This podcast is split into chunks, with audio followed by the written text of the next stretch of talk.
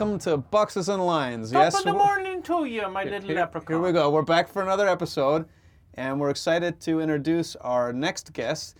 I have John Ramsey here, of course, and today we have Brian Harkins from the CBOE. And Brian, before we do like more of an intro on you, we have a tradition where for every new guest, we start off our podcast drinking our new Liquidity Beer. And I'll invite you and John to grab your can of beer and open it now. You can take a swig and hopefully you don't spit it. But if you do, turn and spit it on John. 3, 2, 1. Blimey! It does always spray, doesn't it? Cool, blimey. Blimey. Mm. Oh, I guess that's English. I will say, free beer always tastes better, especially when a competitor is paying for it. True, that's good. Exactly. You don't know. I mean, that one could have been spiked with something. Running with, he was... Yeah, and that's interesting. Brian is, in fact, a competitor working at CBOE, but what we want to do on this podcast is also show that competitors can get along on several topics. And here, Ramsey's about to say something. You guys are not nearly as nasty as NYSE and NASDAQ are a lot of the time. You seem like you're... much more rational and reasonable. You're coming out of the gates already slandering, all right? Good. Yeah, no, well, I mean, I'm not saying that there's anything wrong with this organization. I'm just saying that, they often tend to go out of their way to be really kind of nasty, particularly in their letters. But anyway. All right, well, welcome, Brian. Thank you for joining us, and thanks for coming into the Lion's Den and drinking our free beer. We did not spike your beer. But what I wanted to start off is we have a partnership between IEX and yourself, and it ties into Wall Street Rides Far, which is a charity I believe you co-founded, and it's a charity in support of autism, and I think almost everybody, unfortunately, knows people who've been afflicted with autism, and it's a serious thing, and you would know the statistics better than I, but it's shockingly more common than people probably think. So we think it's a fantastic thing that you do it. I don't know how you have the time to put all the time into it, but it's an event that we've sponsored as well or donated to over the past couple of years, and we're happy to do so. So I thought, introduce yourself, maybe tell us a little bit about that before we get into business. Yeah, no, I mean, Wall Street Rides Far first. I mean, yeah, thanks to IEX for being a sponsor in many years now, too. I think you've been a sponsor nearly every year. Participation's been great. And, Ronan, to your point, that's what it's all about. I mean, I put aside all the nonsense, and we're all fighting for what we think is right for the markets, and we're all passionate, but at the end of the day, we're all human beings, and we're trying to do this together. And, NYSE, NASDAQ, they're also supporters. It's been really a wonderful thing to see the industry come together. If I could cycle for shit, I'd race you guys, but I can't. You know what? Can I come on my scooter? You'd be surprised at the skill level of people that show up to this thing. Really? People that varying. Yeah, probably people that haven't been on a bike in over 10, 15 years. So I always say how much enjoyment you have is correlated to how much effort you put into it. So if you haven't ridden a bike in 10 years and you try to do one of the harder routes, it's probably not going to enjoy it as much. So it's an annual event where there's a bunch of different cycles of different distances. Yeah, I call it the no excuses ride. It's there's if you're an avid hardcore cyclist, there's some pretty grueling courses, but we have people that come out and do a 4-mile route with their kids. Even people that don't have a bike, we have a 5K walk, trail walk. Some people just come to volunteer. I can go a long way as long as I don't have to go up any hills. Now, do you have it? Do they allow you to get off your bike and walk it up the hill? So you have to. I mean, that's what I'd have to do. Yeah, you can. Yeah. You see a lot of walkers, people that are regretting some of their decisions. But it's. I'll put you on a sidecar of my bike, all right, Ramsey? Yeah, you would try to. How many people go to the event each year, and is that growing? Yeah. So last year we had roughly about 300 participants. Wow. And the money is climbing, just ridiculous. Yeah. I think last year we did over 420,000. Wow. So this year we're setting our sights on 500,000. So when you're growing 20% a year, you'll take it. So this is the 6th annual event coming up, and it's been great to see the industry come together, and I love it. You asked me how do I have time to do it? It really does take a village. There's a big team. There's a production company. I have people on an advisory board that get involved. And it's honestly the most rewarding thing that we do all year. So, how did you come to found it? Where did this come from, and this particular charity? Yeah, so I think my wife and I, we wanted to do something that was unique. And there's there's a lot of events out there. There's galas, there's golf outings, and nobody really does a bike ride. Nobody does a cycling event. We had that. We had the uniqueness down. We knew we wanted to do something around autism, as you pointed out. It's a growing problem. You know, roughly one in every 60 kids in the United States is diagnosed on the spectrum. Wow. So that is, it's, you know, it's a pretty big problem out there. And I wanted to leverage my network of people. You know, there's a lot, we're an industry that's competitive, but people are, at the end of the day, are generous and have good hearts. And I wanted to do it something that was fun. So if you bring that all together, and then that's how we came up with the ride. Yeah, well, it's a great credit for you, and certainly for somebody who has as active and significant a responsible job as you have, finding the time to devote to that in addition must be a challenge. Great. But it's funny, I mean, yes, but I also look at it as it's a business connector too. You know, it's something you could talk about to anyone. If you want to change the subject, you're disagreeing on something. You know, it's take it out on the road. Yeah, yeah. So I feel like it binds people together, which, you know, has its business benefits too. That's always a good thing. Well, that's great. So speaking of business, what do you want to talk about, John? One of the things I wanted to talk about was it started out as the BATS market close proposal, I guess, and now it's the SIBO market close proposal that was pending for like 2 years, I think. Yeah, when was that? That was originally approved by Trading on Markets 2 years ago? We just passed the 2 year anniversary. Okay. And then if you go back before that, I think the whole, between filing and comment period, you're talking about another year. Oh, so did that go the full 240? Yeah, that's the new norm these days. Yeah. Anything novel, unique, you're going to go the distance. Yep. But I even think this idea dates back to Direct Edge, too. I remember we talked about this when I was at Direct Edge, is, you know, the market demand has always been there. Yep. It's just a matter of how do you get it approved, and I think... So people don't know, and people not among the market structure cognoscenti, it is... He hates it when I say words like that. It's very fancy. Yeah. So anyway, what it is, well, you could summarize it better than I, but... So take you didn't read the 100-page approval order. I read it, and I drafted a supportive comment letter that we sent in early on. As I said, it's been going on for 2 years, so it's... Whenever he has a swig of beer, he just loses everything. So he did not read the approval. You did submit a comment letter. On behalf of IEX. I read the approval too. Okay, are you kidding? Okay. So I'll break it down for you. Yeah, please do. It's pretty simple. It's a cross, so it's not an auction. So that's a very specific word. It's not price forming, and we're just simply aggregating market on close orders at 335. Whatever is not done, we're going to cancel back to the customer so that they can go to the respective primary listing market to participate in the auction. That's as simple as you can make it. So people will automatically get the whatever the closing print is on the primary listing market in the same way that some broker-dealers may sort of cross orders of their customers at a particular closing. You know, it's pretty common in the industry to cross orders and then assign the price later. You know, that could be you could do that with a VWAP after the fact. So these customers, they want the closing price whenever that is put up. So we look for the closing print on the consolidated tape after the close, and then we issue a restatement to give the price to the locked-in customers. Yeah, so there are some people who listen to the podcast that are non-trading folk. So basically, you know, not to state the obvious to those in the industry, but you have a closing price every day at 4 o'clock. The exchange on which the stock lists will hold a closing auction, and that's the closing print of the day.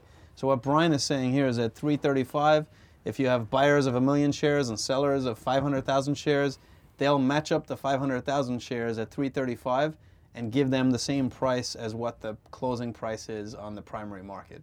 And it's something IEX was very supportive of, and apparently John wrote a letter on it a couple of years ago, but has no idea what he wrote a supporting comment letter on. It's been that long. The important thing is finally it got approved. Why do you think it took so long? I mean, I know part of it is, you know, NYSE and NASDAQ launched this big kind of letter writing campaign by issuers and other stuff, which is, you know, granted, needed to be sort of sorted through, but it felt like it took longer than it should have. Well, let me talk about the positives of that length. I mean, you know, one of the wonderful things about the public comment period is that, you know, you come up with a new idea, you think that's going to add value to the market, that seemingly has market demand, that's going to improve outcome for investors and inject competition, and then you put it out there and you say, what does everybody think of this? Yep. And then, you know, like anything new or novel, you're going to have feedback all over the map, some supportive, some against. Trust me, we know that process. Yeah, I think I would say so. And I think, you know, the SEC through their, you know, and when you look at the approval order, when they look at it from every different angle, does this burden competition? Does this promote, you know, fair and efficient markets? Does this improve the outcome for investors? And then they are also always looking at against the backdrop of, does this, even though there's clear benefits and there's demand and it increases competition, are the trade-offs or the potential, you know, to use an economics term, are there any negative externalities that are going to be imposed into the system that, you know, a benefit's going to create a host of new problems? Yep. And so I think they look at that thing, look at that very, very carefully, and you know, you look at the vast amount of comment letters, and the SEC does respond and asks the submitters to respond to particular points that they think are particularly interesting that they want a response to. And, you know, as far as the, once it was approved, now I'm no lawyer, but the appeal process, you know, causes an automatic stay. And unfortunately, there's no statutory timeline through which, in my understanding, the SEC has to address the stay. Right. So, but, you know, I think all along the way, you know, we were always in discussion with the SEC as we, you know, as we are on a day-to-day basis, and just making sure that, you know, any feedback they need, not just the staff, but as the commissioners themselves, to really to get an answer. And I think we were pleased all throughout to know that they did want to close it out one way or another. Now, of course, we didn't know which way they were going to rule.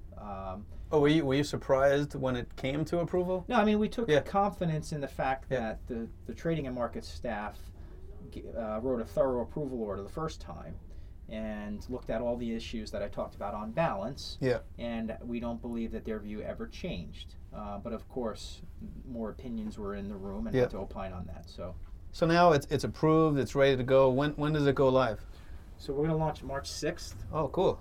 So it's coming up. Yeah. And so we're ready to go. You know, I think even throughout the process, we were hopeful, and we took a calculated chance, meaning I think you guys understand the opportunity cost. Like, should you build something in advance of a regulatory approval? That's always a decision you have to make.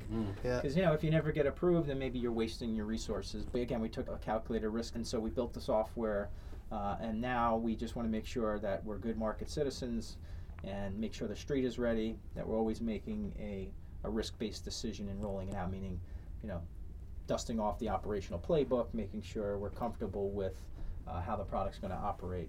And so that's how we chose the date in advance. So based on, like, editing of our podcast, this podcast will probably be live right around the time that this happens or shortly thereafter. So we'll probably reach out to you, Brian, and get, like, some stats that maybe we'll report at a later date. But it's something we're very interested in seeing. Obviously, we were supportive of it. I don't think it's anything for IEX to do or emulate because there's no additional value add. First mover advantage, we think it's a fantastic idea. So I'm really interested to see what the adoption rate is there.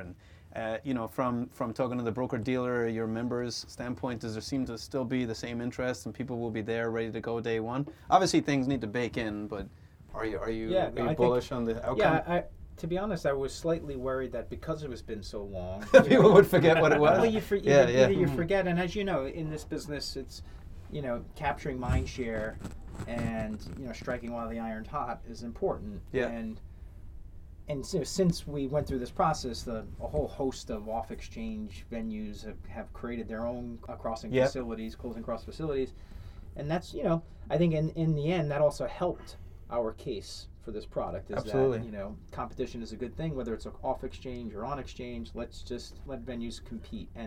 But answer to your question, I mean, the market demand is there. Yeah. I couldn't ballpark how much traction we're going to get, but I think, you know, especially the large bulge bracket banks, they're all going to be there. Funny enough, when you and I actually met for the first time, it was when we were on that panel at the buy-side conference where it was you, myself, Tal from NASDAQ, and Mike Blagrin from NYSE. And it was right around the time of the BMC. And I think it was, I was very supportive of it on the panel. We probably didn't agree with most of the other topics on the panel, but I think that was the first time I met you. So it is interesting how long it took because that was relatively early in the comment process. Yeah. So you're probably talking like 3 years ago. Yeah, pretty amazing. Well, all's well that ends well. Let's see how it goes. We'll find ways to bond wherever we can, right? You know, we ride bikes and we support things we like, right? And we support things that make sense. Makes sense. Yeah. And share beers. And share beers, very absolutely. Hoppy. Very hoppy, by the way. Yeah, it's not too hoppy, though. Some of the IPAs leave that really bad taste. Mm-hmm. I actually like this one. It's I'd use an adjective I use for Ronan, too. He's a little hoppy sometimes, and especially late in the day. Anyway, I don't even know what the fuck that means. I don't know what that means either, but, you know, we try to... we try to keep it light. Move on. Okay, moving along. Interested. Proliferation of exchanges. Is that where you're going? No, actually, I was going in a different direction. Okay, Ronan, okay. Well, take your direction because your next thing, you're going to half answer a question and then have Brian finish it for you. All right. So, interested to get your thoughts on, as you know, long-term trend towards more trading away from lit venues or lit trading on exchange. Edge A has a proposal for a sort of so-called one-sided speed bump, and we have a different kind of proposal, but both intended to try to create a greater incentive for people to post liquidity on exchanges. Do you have any thoughts about how to reverse that and what the stakes are for the markets generally? You know, first I'll start with, you know, SIBO is and always will be pro-competition. So you talk about preserving and making sure we're encouraging the integrity of the displayed markets. Yes, we're an exchange, of course. That is our primary mission. But you also don't see us saying, you know, off exchange is bad, or, you know, single dealer platforms or internalization bad. Competition is a wonderful thing. Different market models serve investors in different ways. Yep. That said, if you just go back to pro-competition, what types of market structure serves investors better? And that's always something that we always have to continue to reevaluate.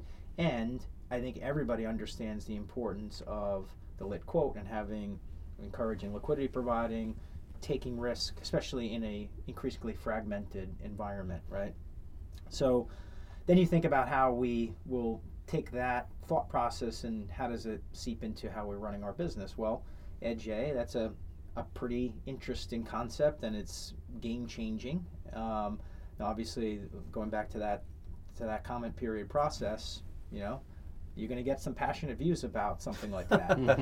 And so we love the process and the understanding about how people view things like, for example, an unprotected quote. Yep. You know, what can exchanges, regardless of whatever happens with the speed bump or, you know, what people, you know, what can an exchange do with an unprotected quote? That's an interesting question, right? Because Reg NMS, for all its benefits, has some it's pretty rigid. And we're seeing another example of that with NASDAQ talking about revoking UTP and concentrating liquidity. Yep. I think I've said pretty publicly over the last few years that perhaps we should revoke NMS, or at least maybe even the order protection rule for in certain instances, whether that's thinly traded. Can we do more to better serve investors and potentially protect market makers?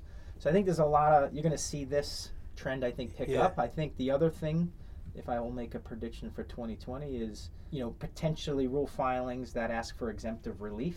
I think you'll see more and more of those because, you know, as more exchanges are coming to market, and again, competition is great. How do you differentiate your product offering to appeal to different constituents, to protect market makers, and also, by the way, not get commoditized to death, right? So, because if every exchange is feeling the same way, and it's price time, it's just a price war. And, you know, it just comes down to that's the only way exchanges are going to differentiate. Yeah, I mean, we're definitely in agreement. I mean, we're in the throes of it as well with our D-Limit filing. And the way that we look at it is when you look at display trading, just focus on display because I agree with competition in all facets of trading.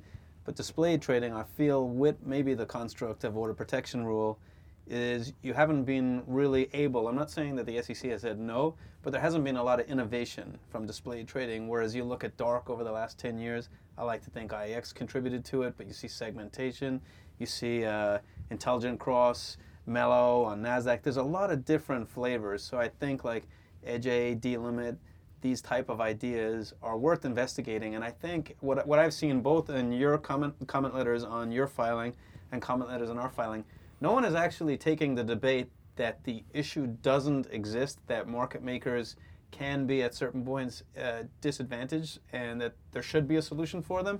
It's just that what's the solution, right? Do you want an unprotected quote? Do you want an asynchronous speed bump? Do you want the ability for an exchange like an IEX in our solution to run what some will say is broker functionality? Of course, we completely disagree with dissenters, but that's, like you said, that's the way the process goes. So we're in the same window where we just submitted a comment letter back to the SEC to address points there, but we're only like 49 days into the process, so we fully expect that to go the usual 240. Yeah, well, I think what I see is very well said. I mean, it was a little long-winded, but it was very well said. Long-winded, the pot calling the kettle. Let the guest speak. No, I think you're going to see the passion is around displayed liquidity because they're protected, right? And you know, look, we benefit from the protected quotes. We all do. But you also have to admit that it creates a little bit of a captive audience type of problem, right? So the reason why everybody's so passionate about these new potential game-changing things that, while still having protected quotes and existing within NMS, that's where they're saying, you know what, that's an interesting idea, but it's not for me. I shouldn't be forced to go there. Yep. Whereas with dark liquidity, you can do more things with segmentation because it's not impeding the public. Yeah, there's not an obligation to access it. No, I completely agree. Okay, John's got a hot take for us. No, I was just going to shift again to speaking of competition to fragmentation, introduction. And that's a great transition. Exchanges. That's a great transition, John. Thank you, Ronan. Thank you. Here, take a sip of beer. Go on. No, but so there are 3 new exchanges, count them, that are pending, to come online by the end of the year. Just curious to get your thoughts. I mean, again, no one wants to argue against competition, so we're not. But, I just recently saw a Greenwich Associates survey of buy-side firms to the effect that a significant majority of them did not think that the introduction of new exchanges was a net benefit for them.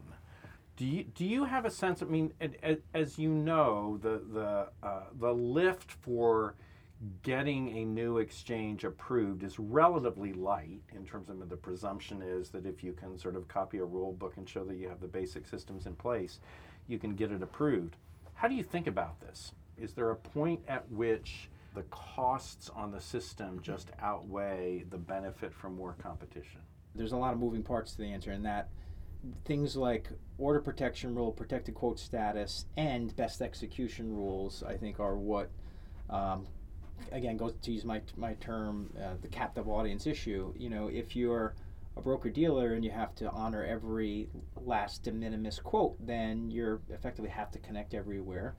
But if there was more guidance around best execution and, perhaps maybe there needs to be more flexibility around order protection rule, we have thought that maybe there's a minimum threshold for protection status. Look, I think you have to weigh those against competition. And I refer back to my Direct Edge days, and, you guys were a startup not too long ago, and you don't want to pull up the ladder behind you, and you'll never see us say that. But things like, okay, are you forcing people? When I look around New York City, I see drugstores popping up on every corner, and it annoys the hell out of me. Like, why do you need another Duane Reade? But I don't have to shop there. I just walk past it. And, so I don't know where you draw that line, and to say enough's enough on competition, I generally lean towards free markets. You look at the options industry as an example. So you think the new exchanges are basically like drug dealers or drug sellers? So you heard it here. Brian Harkins. Right. There you go. When I go to Duane Reade, I usually get gum or something like that. So, right. I'm sorry. I buy my drugs down alleys. Do you have any other questions? The socks? Oh, yeah. So we have a pair of IEX socks. Like, you didn't bring me the cufflinks that you're wearing that are CBOE. Oh, yeah. But we actually... Well, CBO signs my paychecks, though. That's why I wear these. They're actually nice. We have IEX ones, too. We like to give our guests that come on the podcast our boxes and lines, socks. You can wear these maybe when you're wearing boots one day so you don't get attacked in the office, but they're very, very comfortable. Do they say IEX on them? No. See? So you can get away with it. Yeah, because nobody knows what these are. They might go the logo. Well, tell me when you're wearing them, and I'll email people I know over there. Check out Harkins Sucks. Yeah. When I first decided to come here, I had to first answer the question, why the heck am I going to IEX? And it was actually quite pleasant. And I don't ever want to be like the... if you're at working for Coca-Cola and you can't be caught drinking a Pepsi, right. But these are fairly benign. Absolutely, they're benign, and nobody's gonna attack you for wearing those. And We think they're very comfy. And so, yeah, no worries. See the socks I'm wearing today? These are pictures of my dog's heads. My wife got them for me for Valentine's Day. I think those are just weird. I mean, they're, you know. I get pop-up ads all over the internet on those things. All really? The time. I never even heard of them. I thought it was the coolest thing. So when she gave me the socks, I'm kind of like, "When the fuck do I get socked?" Then I'm like, "Those dogs look like our dogs." That's because they actually are. She submitted photos of them. That doesn't look weird. Look at the cute heads on there, John. Very cute. For Christ's sake. Cute. Sorry. Yeah. No, I would never say anything against your dogs or yeah. Thanks for that. Yeah. Anyway, do you have any other questions? Do you have any questions for us, Brian? Well, we ramble on. We appreciate you genuinely coming in here. It's always good. We wish you the best of luck on the CMC and on Wall Street Rides Far. Keep us up to date on that. Maybe we'll actually get some more people to get off their asses and cycle in the IEX orange jerseys this year. But it is a great, great event. We're proud to be sponsors of it. Fantastic job for what you do. Keep on rocking. We need more people like you in the industry. Sounds good. Thank you, guys. Appreciate Absolutely. We're so glad to have you. You've always been a stand-up guy, and, you're welcome back anytime. All right. Over and out. Boxes and Lines.